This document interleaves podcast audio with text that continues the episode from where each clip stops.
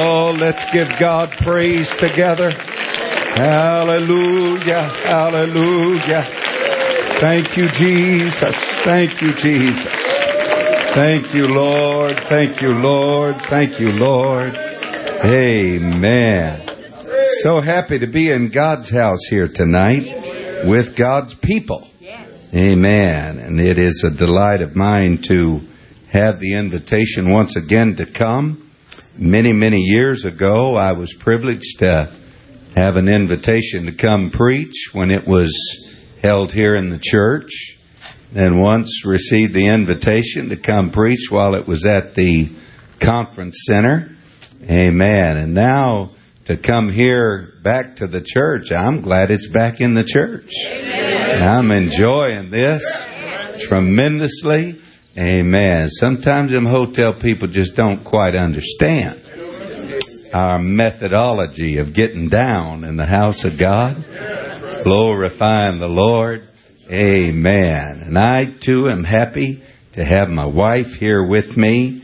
They tell me that she's been telling these ladies stories about me. Would you like to hear a story about her?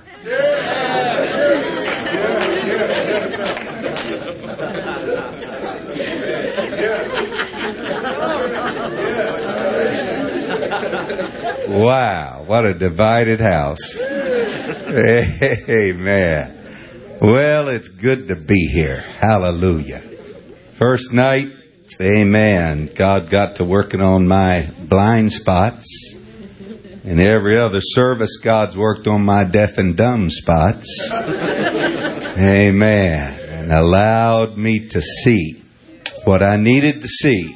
I trust that that's how each one of you feel about this conference. Amen. I think it'd be in order for us to give this home church a great big hand clap of praise for hosting this conference. Thank you, brother and sister Bass, church family. Amen. For a wonderful, wonderful conference for us to be able to come to. And we have certainly been blessed by that, and I appreciate it. Amen. Open up your Bible tonight, if you will.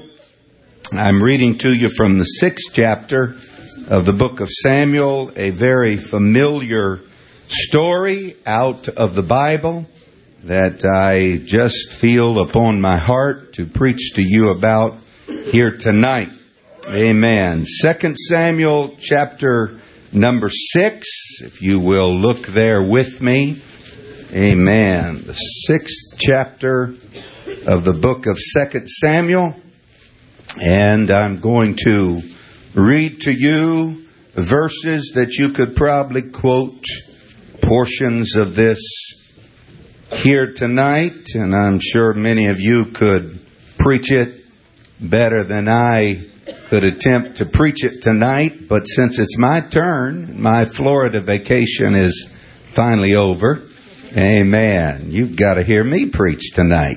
Second Samuel chapter 6 and verse number 14 said, And David danced before the Lord with all his might. And David was girded with a linen ephod.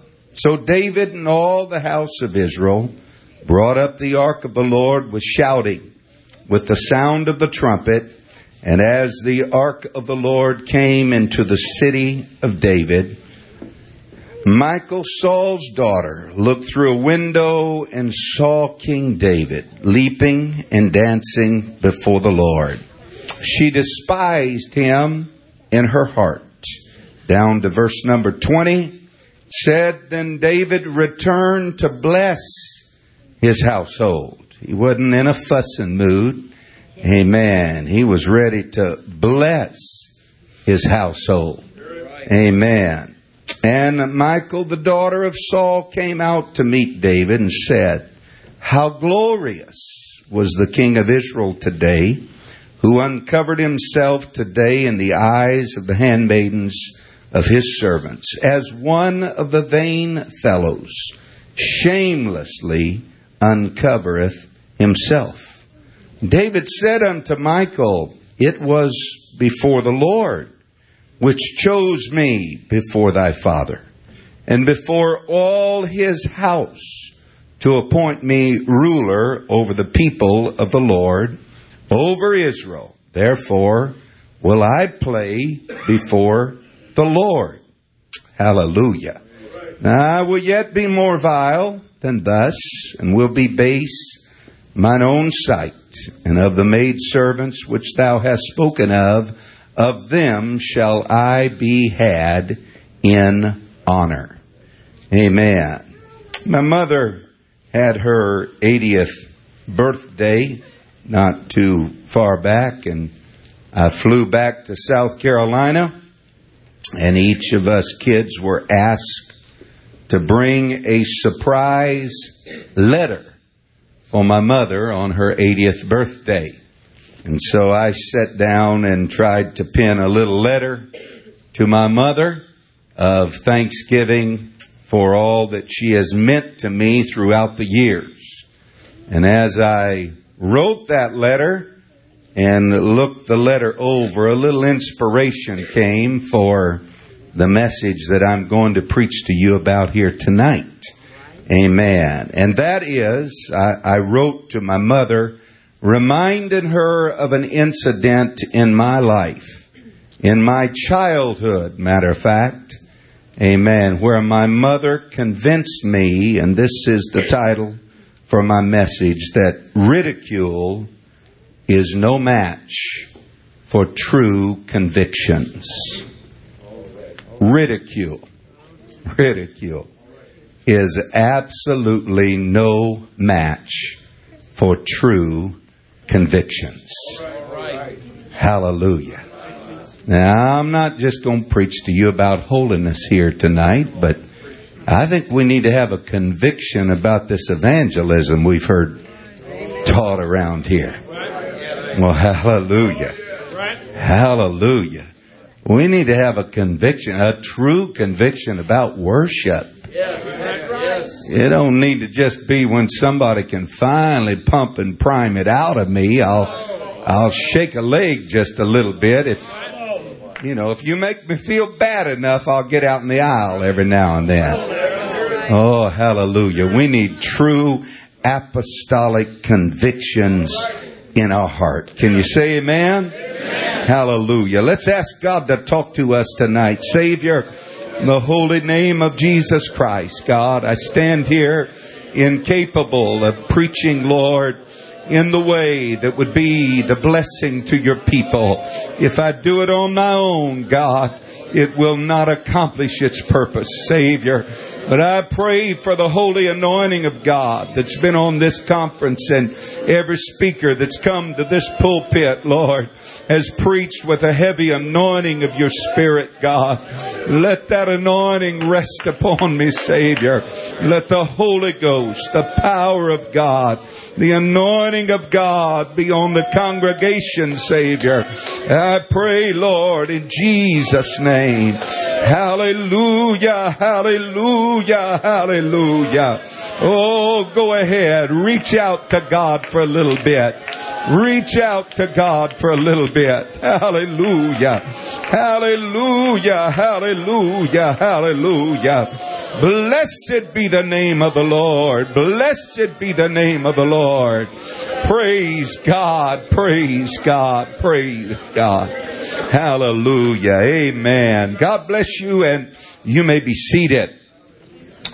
We are living in an extremely hostile environment today in the United States of America concerning our religious beliefs.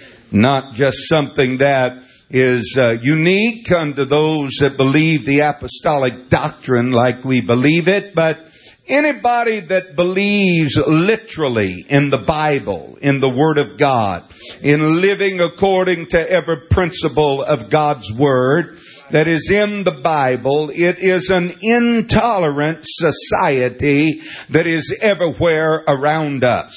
And if you have strong religious beliefs today in the United States of America, not just California, but increasingly from state to state, you will have to deal with ridicule. It's something that we relegated a generation ago and thinking that it was only something that our little girls would have to deal with when they went to uh, gym class or PE class because they they would not dress out. And we would think that the ridicule was something that would only be heaped upon the boys that in the hot muggy summertime would go out there in sweatpants and modest shirts, uh, and that's what they would do their physical education class in. And we, uh, I remember those days. I remember the feeling as a teenage boy in the 60s of going to the public school that I went to and, and some of the mockery and the ridicule that was there. And I thought, well, that's okay. Amen. Really kind of runs off you like water off a duck's back if you get the attitude right. It says, you know what? Those people aren't really important to my world. Amen. That teacher that in that biology class wants to make all kinds of fun because I don't swallow hook, line, and sinker. That ignorant belief of evolution and all of that stuff. It, it really doesn't phase me. Amen. Because the, the truth of the matter is that ridicule that comes from outsiders doesn't really affect us very much. But I want to tell you in my text that I read to you tonight, the Holy Writ puts its finger on the sorest of all sore spots. When it shows to us without doubt that ridicule that comes from insiders is the kind of ridicule that hurts. I mean, bad to the bone hurts. Stuff that just wants to double you over in the pain of feeling what you are feeling. And so we are living in that society today where the adversary has successfully made sure that the ridicule that we are dealing with today is no longer from the outsiders, but it is the ridicule uh, from those who are important in your world. Amen. From family. From blood kin. From those that the cradle of your infancy were the people that were the most important unto you the closest of your friends and, and confidants that are there that in a day of more decency, they, they would never have thought about getting in your face. Like somebody at school used to get in your face uh, over the fact that you look different than they did. Oh, hallelujah. I don't think it's some strange, uh, weird thing. Matter of fact, I know it's not. Uh, that's just happening to all of those out on the left coast. All of those liberal folks that are off in California. I believe it's from coast to coast. Uh, amen. North to south, everywhere in between. Uh, the battle for ridicule uh, that is going on today is coming from the inside. Amen. My good wife I don't mean to embarrass her, but amen. I have, I have heard her with very, very much pain describe how that her family, a family that all she knew was one God, apostolic, Jesus' name, baptized believers. They lived and dressed just like we do here today that at one time numbered 80 of them. that she is now the last remaining one out of 80 that dresses like an apostolic ought to dress. That lives like an apostolic ought to live. oh, hallelujah. Yeah, we need somebody to help us to see uh, how to deal with the ridicule of the insiders. Because believe me, it, it, don't make the holidays uh, a walk in the park for anybody when those types of situations happen. It doesn't make for that sweet communion and that fellowship uh, and that close camaraderie that we once knew and dreamed that it would always be that way, that it would always stay that way. Oh, my friend, the Bible teaches us that David uh, really didn't have a problem caring uh, about the mockery and the taunting of the Philistines and all of the enemies that surrounded Israel. But the day uh, that it got unbelievably close to home, uh, and the one that mattered the most unto him, amen, had that look about her, and that attitude about her that began to lash out at him over an honest and open, sincere love and devotion uh, unto the Almighty God uh, that was expressing this is how I love my God. Uh, this is how I worship Him. Uh, this is all I know to do. Uh, amen. This is the joy of my life. Uh, I am going to serve God. if anybody and everybody don't like it, it doesn't matter. I'm going to live right. Oh, hallelujah. Hallelujah. I am here to preach to you tonight uh, that the need of our hour is men and women uh, that are stronger than the intimidation of insiders, uh, stronger than the peer pressure, uh, stronger than their own fears, uh, stronger than all of the resistance uh, that the enemy puts up. amen. Got it in their gut said, This is a true conviction of mine. I don't care if grandma walks away from it. Grandpa walks away from it. I don't care if all my brothers and all my sisters. Oh, hallelujah. Hallelujah. Hallelujah. We all, amen, were shocked as we read the story of the last hijacked plane of the 9-11 tragedy that struck here. And all of the articles that I read, you may not have read, or tell me if there were other articles that written, but all of the articles that I read about that last plane and that struggle and that fight that ensued, all focused around men. Right. Did anybody read an article where a Butch Dyke stood up and said, Let me at him?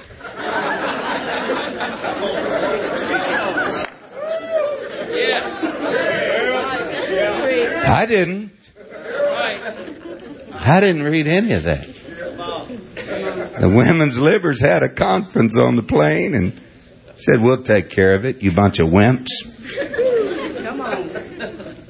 Did you read any articles that were like that? No, my friend, because when the chips are down, the women and the children are looking to the men. Yes, they are. They're counting on the men to be real men.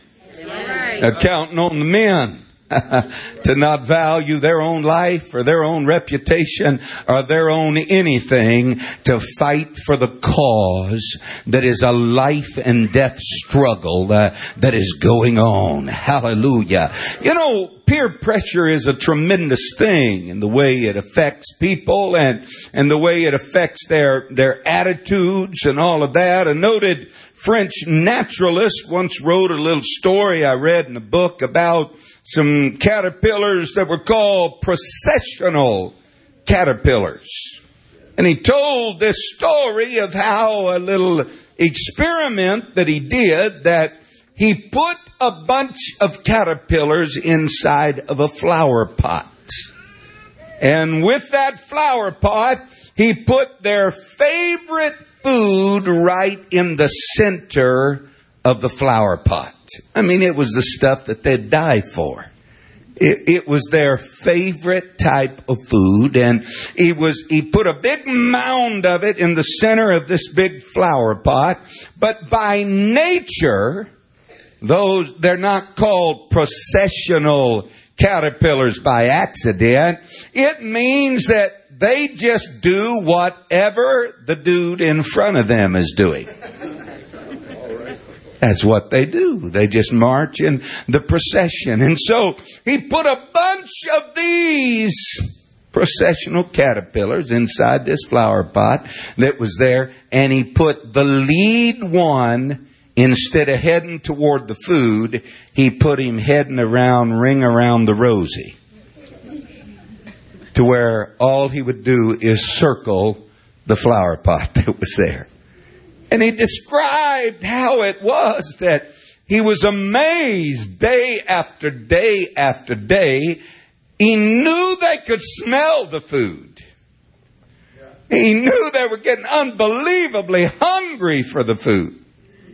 But every morning when they woke up and wiped the sleep from their eyes, all they would do is follow the guy in front of them around the flower pot. Well, you know how it is after a few days of fasting. Uh, amen. You get a little tired and you get a little draggy and you get, well, imagine if your body was that small. How, how quick you'd wear out. But all of a sudden they realize that that's what we're supposed to be doing. So let's just get after it and, and do it again until finally the lead caterpillar peeled over dead. You'd have thought one or the other would have said enough of that nonsense. Where's the grub? But instead, the one behind him would crawl over his dead comrade uh, and just continue the march uh, around the edge of the flower pot. And he said he couldn't hardly believe it. He said, number two in the procession dropped dead. And they all climbed over number one and number two, number three, until he said not one bit of food was eaten, not any of it was bothered at all. And one by one, every one of the caterpillars dropped dead. Now the real tragedy of that is that for a caterpillar, the caterpillar stage is only a brief stage in their life. Oh, hallelujah. Because they were programmed by God to become butterflies. They were programmed by God uh, to eat the good stuff and get the vitamins uh, and programmed that they could shed all of that in a cocoon uh, and they could fly away in a beautiful, glorious display uh, of the talent and the power of the Almighty God uh, that they live with. Uh, oh, my friend, what, what are you trying to say? I'm trying to tell you today, amen, that peer pressure can be the most stifling, most destructive thing that could happen not only to a caterpillar, but unto human beings, unto an apostolic church, unto to an apostolic preacher of the gospel, uh, amen, that just has the idea that if anybody ridicules anything that I'm doing, uh, I'll just follow, uh, amen, along with the Pied Piper. Uh, I can't stand for anybody to think uh, that I'm out of step uh, with the group think and whatever else is going on. I'm telling you, we need, oh God, we need grown men.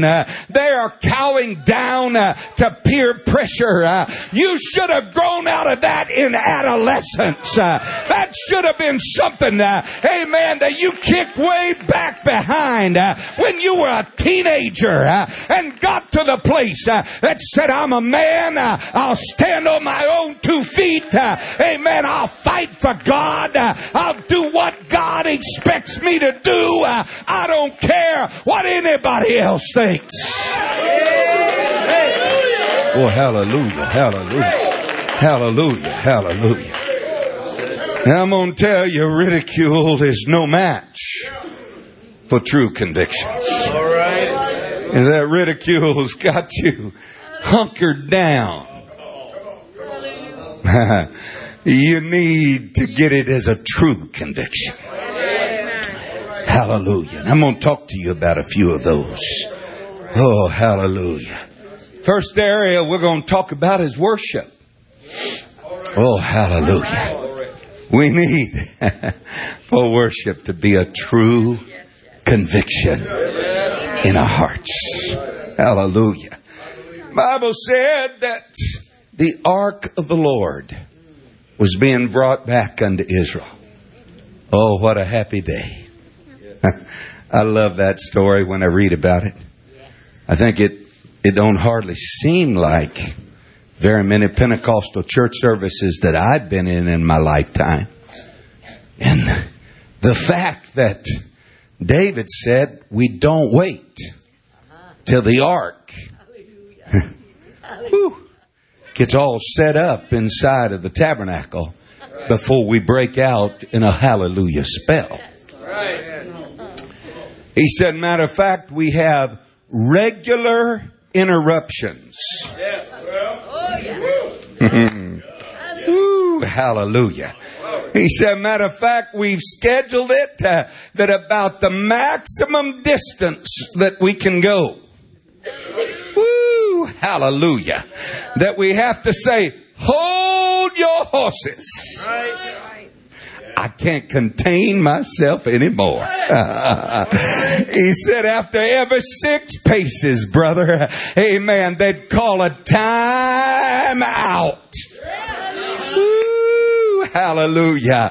I, am sorry. Uh, I just can't go, folks, uh, that think the way they ride with the preacher is to wait till he gets to the end of his sermon uh, and he's finally hit the climactic point uh, at the end and all of a sudden they'll, they'll get, woo, thank you Jesus, hallelujah. That was pretty good after all, man. Uh, woo, he did have something to say. Uh, took him a long time to get off the runway, but he finally got that plane airborne. Uh, oh, my friend, if we're true apostolics uh, with a conviction about worship, uh, amen, every six paces, uh, we gotta stop and say, uh, whoever playing, uh, who's ever singing, who's ever preaching, I gotta worship a little while. I gotta glorify my God a little while. I didn't come for a concert. I didn't come to hear a political speech. I came to worship uh, the Lord of Lords, uh, the God of glory. Oh, hallelujah, hallelujah, hallelujah. Years ago, I, I preached a revival for old Elder Ike Terry. Well, you just have to have preached for him to have understood a little bit about what I'm going to say, but Elder Terry, he just, well, he, I don't know. We've all got blind spots, I guess. Amen. Elder Terry just went to seed on a scripture in the Bible about, you know, the oxen don't low while they're eating. and so that was the mantra of the church. That when the preacher was preaching, everybody just sat there quiet. That was just all part of it. Worked out really good till he retired from pastoring and got to traveling around in churches. And he got a new doctrine. he kind of liked that response a little bit. Amen. But that was his, you know, he, he, about the third night of revival, he said, he was introducing me to preach. He said, now, he said, Brother White, he's here. And said, I know, I can tell he's a little high strung and he's, you know, he gets, well, he's getting a little antsy, you know, cause the folks aren't responding. He said, he said, Brother White, he said, I'm just going to tell you, they're eating. They're eating. Said, you gotta understand, they're eating. I got up in the pulpit and I, I said, you know, man, I love good cooking. And if you folks are really eating, could you lick your chops every once in a while?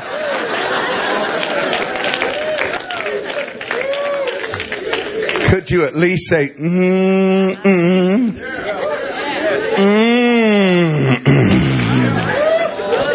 Ooh, hallelujah.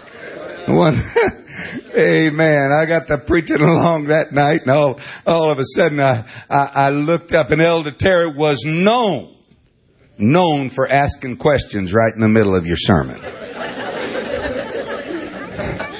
He didn't write the book Why Revival Tarries, I promise you. right in the middle of the preaching. I mean, you'd see his hand lifted up and, you know, he'd, he'd, get you off on some theological question or ask you, are you trying to say this and this and what about this? And, oh Jesus, it was the dread of every evangelist that went there. Amen. And I thought, oh God. And I looked down. He would, he'd leave the platform and sit down in the audience. And one night I looked up and there he sticks his hand up in the air big wide platform. I thought I feel led of God to preach to this side of the church for a while. Off I went, uh, amen, just preaching all I had, amen, to that side. And I went back and I, I turned this way and then I thought, oh God, this is open rebellion. Here it is. The pastor's trying to shut me down and stop me and oh God. Finally, I just stopped and I said, yes, elder. He said, I just hoping you could stop for a minute. He said, cause I want to shout a little bit.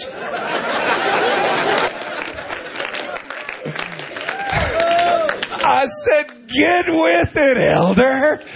Go ahead. Go ahead. He said, just be quiet then, cause I don't want to miss what you're saying. Uh, I said, get after it. Uh, he got out in the aisle and he did the best dance he could for his age. Uh, man, Went around there doing that and the whole place exploded. Oh, thank God. Uh, amen. Some folks, uh, amen, you gotta learn uh, how to eat uh, and how to respond at the same time. You gotta learn uh, that we don't wait till the ark gets all the way to Jerusalem uh, before we get excited about it. Uh, amen. Every step that gets us that much closer ought to bring out a shout. It ought to bring out a response. it ought to do something for our soul as we worship our God. Oh, hallelujah. Hallelujah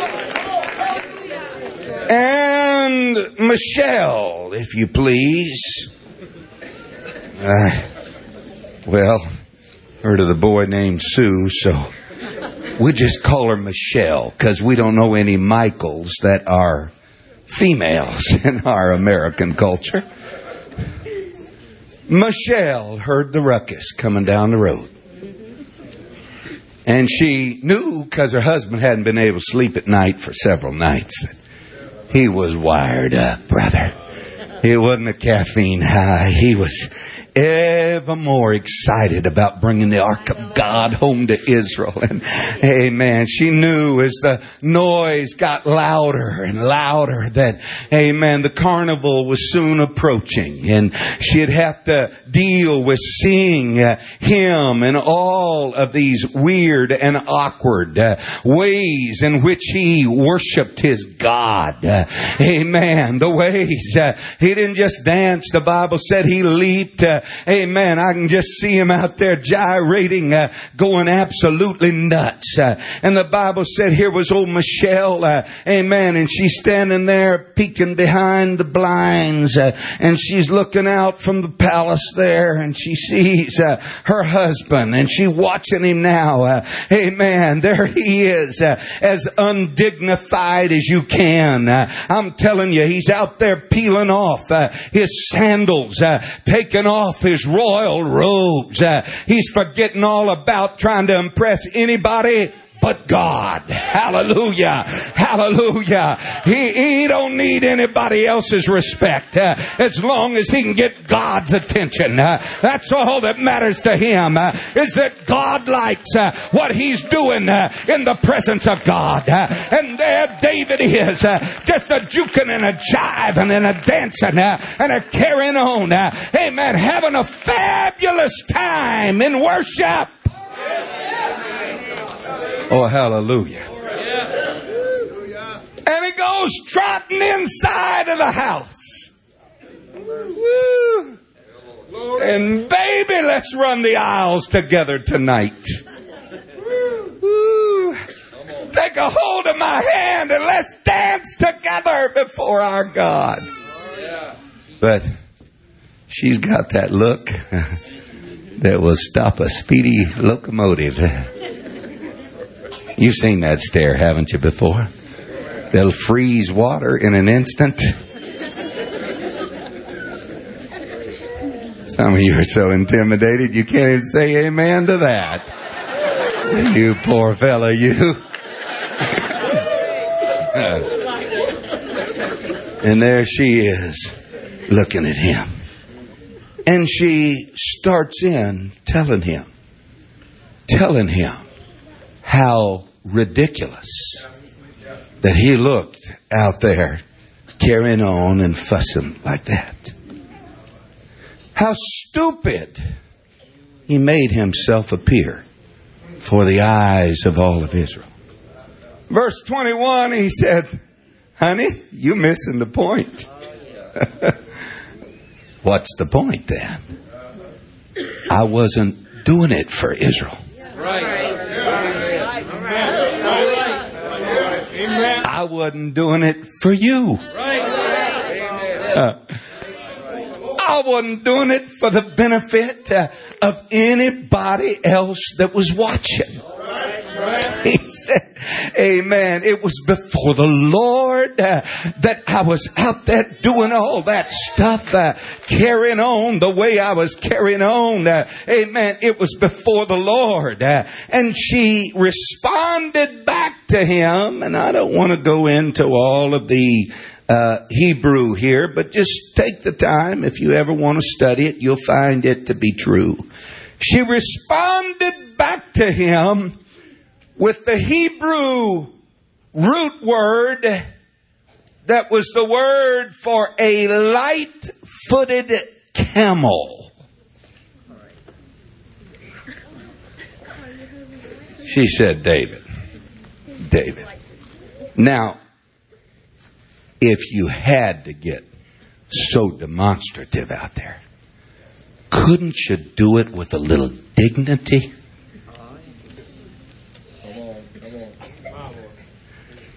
Don't you have a little coordination left in your limbs and arms? Couldn't we hire some praise dancers?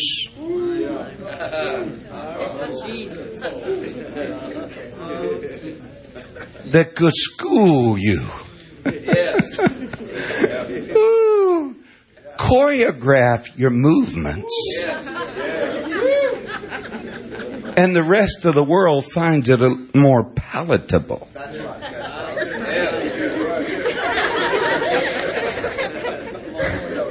Yeah. And the member was asking some of their family that they went to visit, said, Do you go to church much anymore? Said, Not much. I only go to see the praise dancers. David I remember the very first time, I mean, this was a few years ago, that I ever saw a former Oneness Apostolic in a church service do all that choreograph stuff. I thought that's the stuff the can can girls do in the saloons, isn't it? Who in God's green earth wants to bring that in the house of God? Lost your ever loving mind. Amen. For you to bring that into God's house uh, and all of that stuff that's just synchronized together uh, to do it said uh, you you don't understand. Uh, amen. You you you might have been raised a poor little old shepherd boy uh, out on the hillside. Uh, amen. Where all of your worship nobody else was watching. But I've been raised. amen. In the palace. Uh, I'm royalty. I was a princess. Uh, amen. I had some finesse uh, and some style and some class. Uh, I was taught better than you were taught, big boy. Uh, how to do things right. Uh, how to make everybody look at it and say, oh, that's appealing. and I can't believe you. I looked out there and you looked like a camel that was trying to get his balance right and couldn't even get it all together. Uh, you just looked like a spastic. Uh, you just didn't make any sense at all. Uh, the way you was doing all of that stuff, uh, it just didn't fit.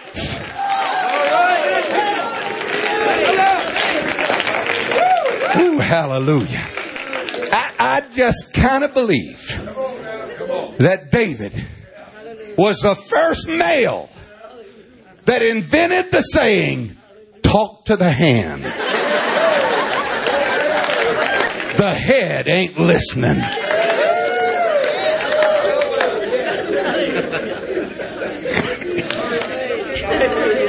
I know some folks that would have said, Oh, baby, did I embarrass you? Sugar. Sugar, please. Please, I, I married you so thinking you could be proud of me. Hoping you'd be proud of me. You'd be happy to hang on to my arm as we walk down Main Street together. And if I embarrassed you, baby, I'm so sorry. I won't ever do that again, I promise. You let me out of the doghouse, that is. Amen. I promise you, uh, I'm to behave different next time. Uh, I'm to do it just a little bit different and how, however. Oh, yeah.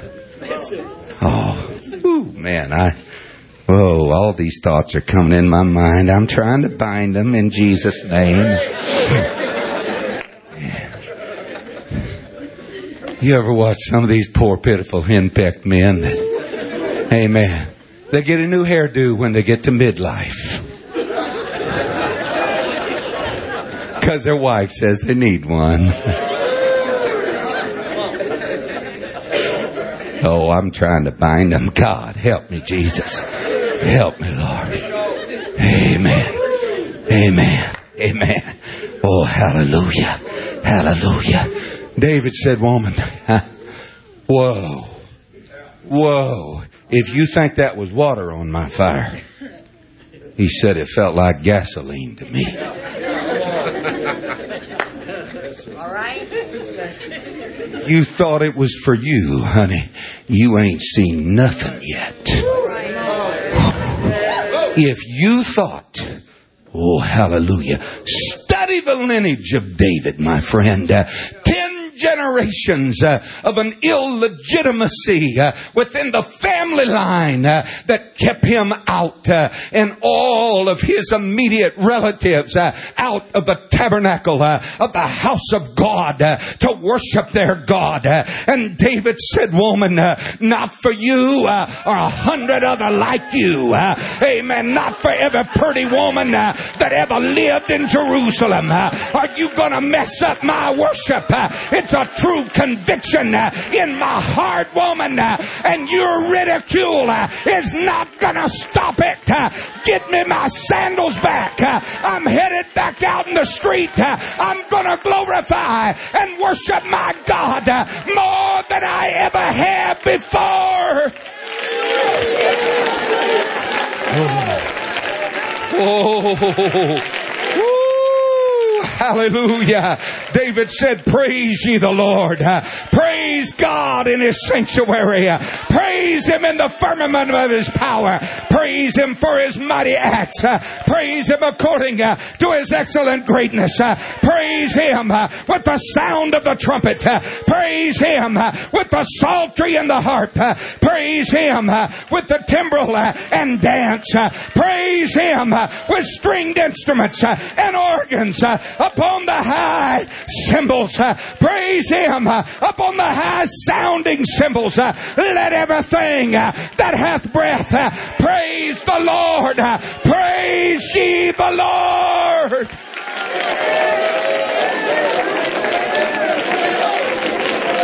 If nobody likes it, God loves it. David said, God loves it.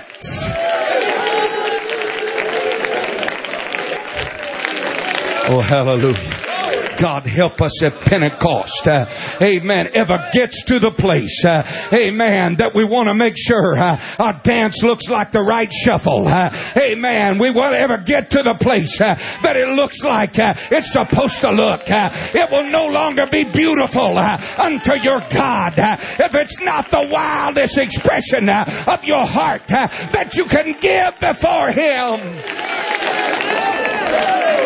Oh, hallelujah. Hallelujah. Hallelujah. Be seated, please. We need a true conviction about one God. You know, Abraham's seed, brother, he had an earthly seed and he had a heavenly seed.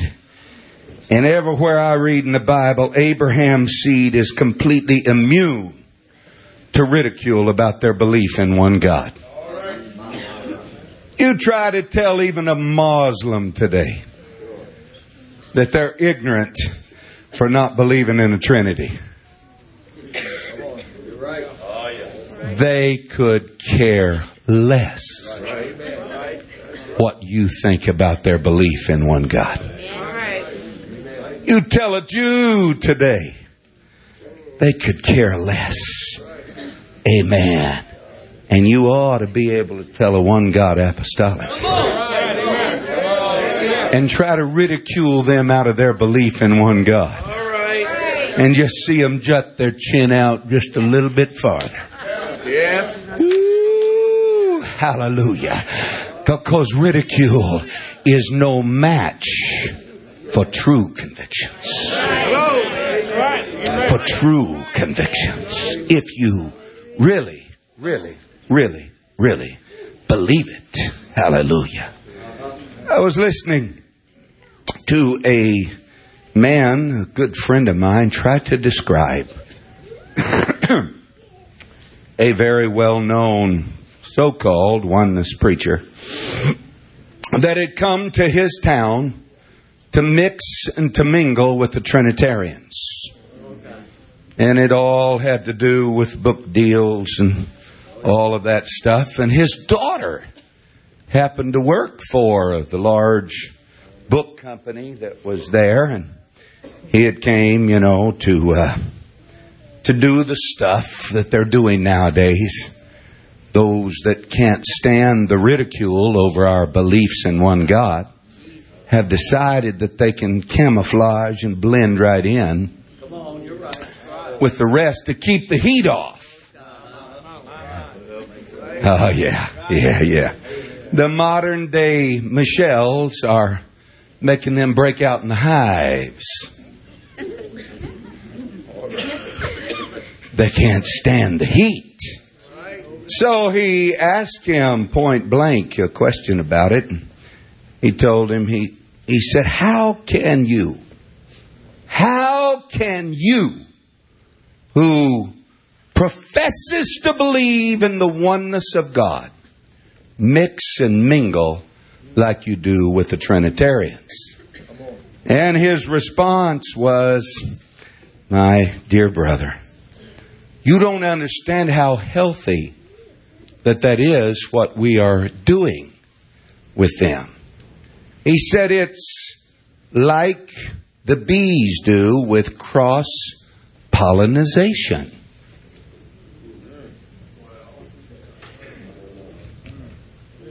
And he told me that story, and dumb me, I headed down to the library. I thought I've never studied about honeybees, but I'm fixing to pull three or four books off the shelf. Because there ain't nothing in God's nature. I, he's must have read it wrong. That could justify oneness believers mixing and mingling with Trinitarians. Hey, hey, I'm convinced about this truth, brother. You're not going to hoodwink me into believing uh, that you got some story that can prove that something's okay uh, that's not right with God. And I pulled down a pile of books uh, and I put them on the shelf there uh, and I started reading, uh, amen, on the second page of the second book that I got to, uh, amen, it said that bees practice flower fidelity thought I knew he was a lying dog. I knew he was a lying dog. Intuitively, brother. Hey, I'm telling you, the Holy Ghost, that's what the Bible teaches us. Uh, amen. That their spirit's supposed to bear witness with our spirit. If we're of God and that spirit doesn't bear witness, uh, we might not can put our finger on it. Uh, amen. Your pastor might not be able to tell you why, uh, but there's something on the inside uh, said he ain't right. Uh, that's not right. Uh, amen. That might sound right, but it's not right. Hallelujah. And it explained that the way we know that bees practice flower fidelity. You said, what's that? Well, you know, fidelity in a marriage, go learn what that means. Amen. Said the way we know that all honeybees practice flower fidelity is you can never buy any honey nor can you get it out of the honeycomb that is a mixed type of honey. Said it's either clover honey or it's orange blossom honey. Oh yeah. I don't need to go in the whole science lesson here. I think you're getting the point. Hallelujah that those bees intuitively know. Oh, hallelujah. That if I go kissing on an orange tree, I don't go kissing on any other trees.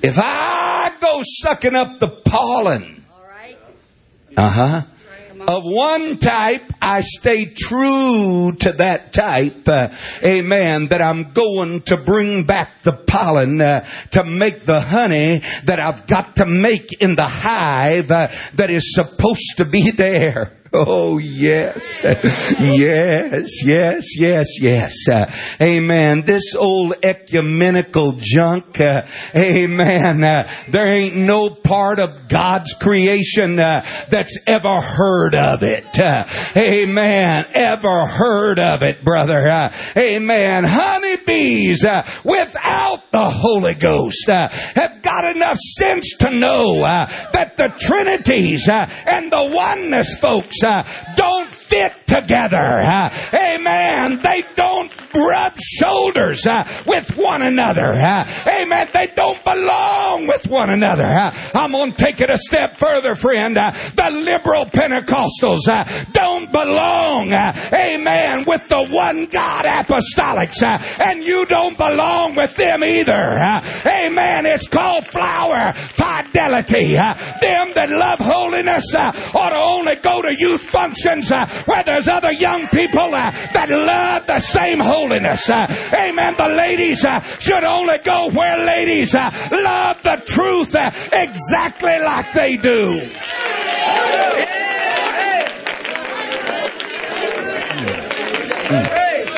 Woo, hallelujah. Can I tell you? Be seated. I, I'm not done. Baal.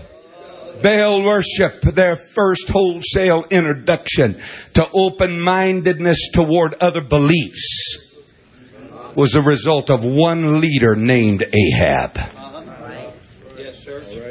And though I totally agree with the scripture and we shout over the fact that God reminded the prophet that there's 7,000 that have not bowed to Baal.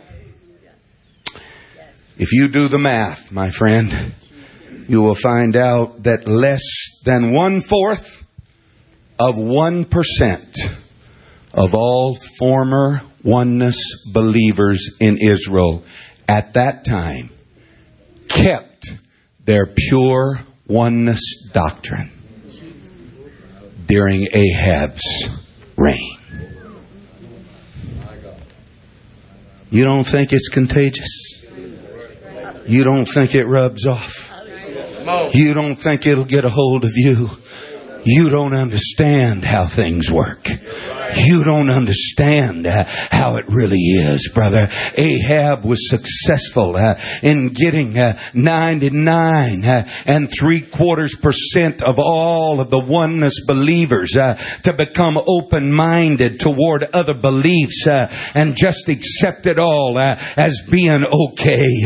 God help us, help us to get something in our heart that said Deuteronomy 6 and 4, no amount amount of ridicule uh, is going to change me or intimidate me uh, out of looking at any ecumenical crowd uh, and telling them here, oh Israel, uh, the Lord our God uh, is one Lord. Uh, amen. One Lord. in the beginning was the Word. the Word was with God. the Word was God. and the Word became flesh and dwelt among us. you better get a true conviction conviction uh, about one God. Oh, hallelujah, hallelujah, hallelujah. I mentioned earlier 9 11 in that plane. I read the story and I'm sure you did. I'm telling you, the plane is being hijacked today. And you want to know the truth is, we're all on board that plane. No.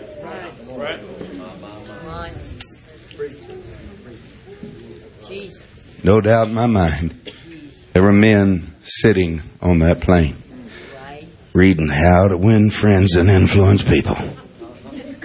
Oh, you're preaching! That's right. Jesus. Pretend I didn't see that. Whoa. Them box cutters really cut. What can I do? I get up and fight. Guess what? It'll be my blood. Those that want to take this good old gospel ship into the territory of open mindedness toward other beliefs. I promise you, they'll cut you to ribbons if you stand up against them. It'll be your blood that'll be bleeding.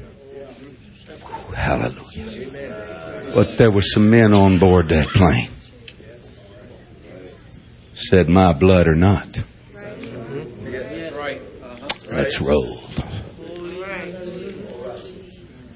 It's worth fighting for. It's worth dying for. It's worth bleeding for. Is worth whatever you have got to do uh, to get it taken care of. You've got to do it.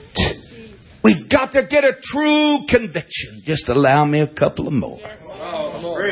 On Jesus' name, baptism. Oh, hallelujah. Uh-huh. Oh, hallelujah. Not only do the Trinities belong with the Trinities, the oneness with the oneness, but those that can have it either way in baptism, they need to be with the others that can have it either way. I mean, a true conviction. I received a letter from a Bible college. I know I don't show any signs of being educated. But one day I did one of the craziest things you could do. Amen. I went to Bible college and didn't didn't learn any of the things that I needed to learn about anything really, but amen. Since I was a part of the alumni, they mailed me out a letter. And this letter was a long letter. One whole area was about our vision, the other was about our mission, and the third was about our identity. And Brother Hudson, I discovered real quick that all they wanted was my money. That's all they wanted out of the deal. But after I read the letter, I sat there shaking my hand, my head. I thought, I read this letter and I knew personally the founder of this Bible school. I knew him personally. He was my pastor for three years. Thought he would roll over in his grave if he knew that his Bible college today, in the area of our vision, our mission, and our identity, never once mentioned that we believe there's only one God. Never once mentioned that water baptism has got to be in the name of Jesus Christ. I knew they had thrown holiness out the window a long time ago, but I didn't believe they were ashamed of those beliefs. I couldn't hardly believe what I was reading when I was reading that there. I thought they're, they're, they're really serious about these heroic efforts to camouflage the gospel and hide the light under the gospel, under the bushel. And they claim it's a covert operation. God's special forces, they take that literal. They're trying so hard to make it look like that they're not one God, apostolic, tongue talkers that insist on water baptism in the name of Jesus Christ. I had a little two year old boy come up to me. I was preaching at a deal or, amen, Brother Mefford's church. And his little two year old grandson walked up beside the table. He rolled up his sleeves. He doubled up his fist. He looked at me. He said, You want a piece of this?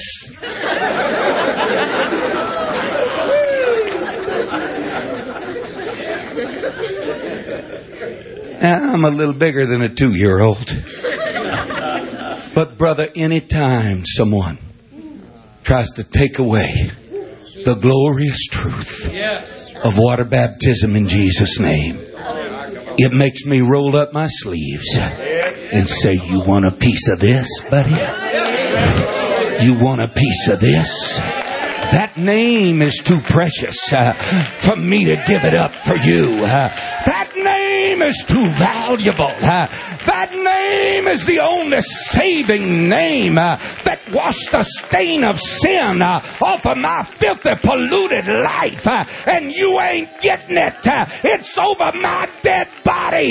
you're not taking it away. I've got a true conviction that neither is there salvation in any other. For there is none other name under heaven given among men whereby we must be saved. All your ridicule all of your ridicule is not going to intimidate me. All right. All right. Oh, hallelujah. Final area is the doctrine of separation, brother. We better get a true conviction. Yes. I've traveled, as many of you have, down to Brazil. One of the most beautiful sights to look at is the area that they call in the Brazilian Amazon region the meeting of the waters. It's a phenomenon because a filthy, dirty, yucky, chocolate brown river flows in to a crystal clear, transparent, see through river. And if you look at the pictures, they actually flow side by side. You scratch your head with wonderment and you think, how can this be? How can dirty and clean water flow side by side with one another and not affect each other? The part they don't show you in the picture is that it only stays that way for a tiny little distance. And as soon as it rounds the bend, amen, the filthy, dirty river overtakes the clean, pure river. And it turns it all the same color. And it turns it all the same filth. And it turns it all exactly the same. And you realize once again what the scripture is talking about. A man To come out from among them and be separate, saith the Lord. Because there's no way you can mix and mingle with it without it getting all over you. There is no way. The modern day Michal's ridicule us and say, you just don't know how to be nimble enough in your approach to holiness. you just knew how to say it a little nicer, a little smoother. Yeah, hey, hey, they believe that, brother. They believe we are the clumsy camels. Yeah, yeah, they do. They do. They they think they've got it down to a science. Uh, how you can teach a whole lesson on holiness without saying anything. And sure enough, you won't offend anybody if you don't say anything. You don't have to worry about that, brother. Amen. You won't offend anybody but God. That is. Uh-huh. You, you, just don't know how to do it uh, and make it to where a modern generation uh, can accept it uh, and know. And so now they've advanced the theory. God have mercy. Help me to say it right for you. They've advanced the theory that says you don't have to even teach it or preach it. Just make sure the folks that sit on the platform look the part. Isn't that amazing? That reminds me of the old stories they'd tell about the subliminal messages at the movies. That what you're looking at, your subconscious just kind of picks it up. You're looking at the movie and all of a sudden, popcorn, mm-hmm. Coca Cola, ooh, warm, hot, buttery popcorn. He said they just slid it in there just, you know, a few minutes before intermission because your subliminal mind, you're just looking at it and seeing it. And all of a sudden you're looking at, you know, the one beside you say, whoo, popcorn sure sounds good right now. I don't know why I'm so thirsty for Coca-Cola. I don't know why, but I, I just want it. And they're trying to convince that our clumsy way of preaching holiness isn't working right. And that if you'll just make sure all the choir looks the part, and the folks in the platform, is that the way they teach giving? Come on now.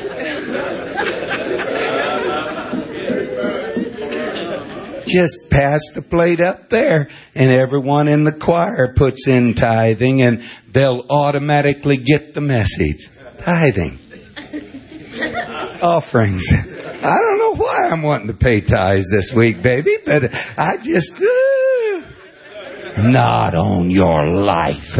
Amen. Uh, the reason you give, if you give, uh, is because you had a pastor, hallelujah, that said, you know what, uh, I, I don't know how often I'm going to have to teach it this next year, uh, but I'm going to teach it uh, until you get it. Uh huh. Uh huh. I'm going to teach it uh, until you understand it. Uh, I'm going to teach it uh, until you catch on. Uh, amen. And they don't mind. Uh, amen. If it's every two weeks, you got to hit it again. well, that's how people learn holiness, my friend. they learn it because a man of God with wisdom, amen, says, you know what? I can't let them be lost. I've got to preach it till they get it. Amen. If they hadn't got it yet, I'm going to have to talk to them again about it. I'm going to have to share it with them. Oh, friend, when you get a true conviction, amen, about separation from this world, you won't let anybody intimidate you. You won't let anybody tell you that you talk about it too much. Amen. You square your shoulders. Hallelujah. Said, I have got. Stand together, would you? Ridicule is no match for true conviction. If you're cowed down today, if you're a bit embarrassed about anything we believe or teach, I probably won't see you next time I come to SCORE conference. Because in this age that we're living in, the devil has opened the floodgates of hell for the insiders. The insiders to ridicule and intimidate God's true people from being what we should be, living how we should live. Hallelujah. If someone comes to the music, let me talk to the young people for just a moment.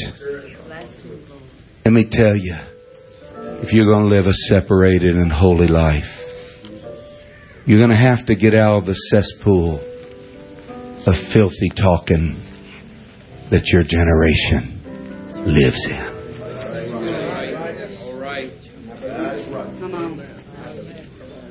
You're going to have to, you're going to have to be able to withstand the ridicule from the insiders. We're living in a day and a time where kids, I lie not, kids are going to oneness, Jesus' name youth camps with cell phones that can take pictures. And they're taking pictures of themselves in the nude and sending it by email to their newly found girlfriend in the other dorm.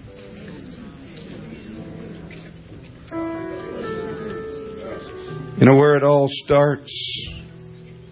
It all starts from language that won't remain separated.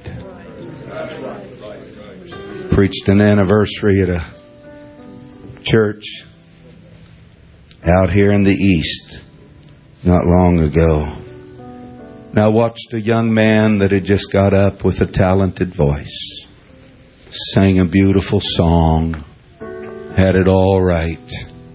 Now I watched him when I was done preaching. He walked down. You could tell he thought he was the cat's meow. Several of the girls gathered around him and he looked at one of them he said, Wow, you're a hot babe. Every time I see you, you keep getting hotter. I wanted to be a Nehemiah so bad. I wanted to grab him by the hair of the head. And I wanted to throw that smart aleck little GQ looking rascal out on the street.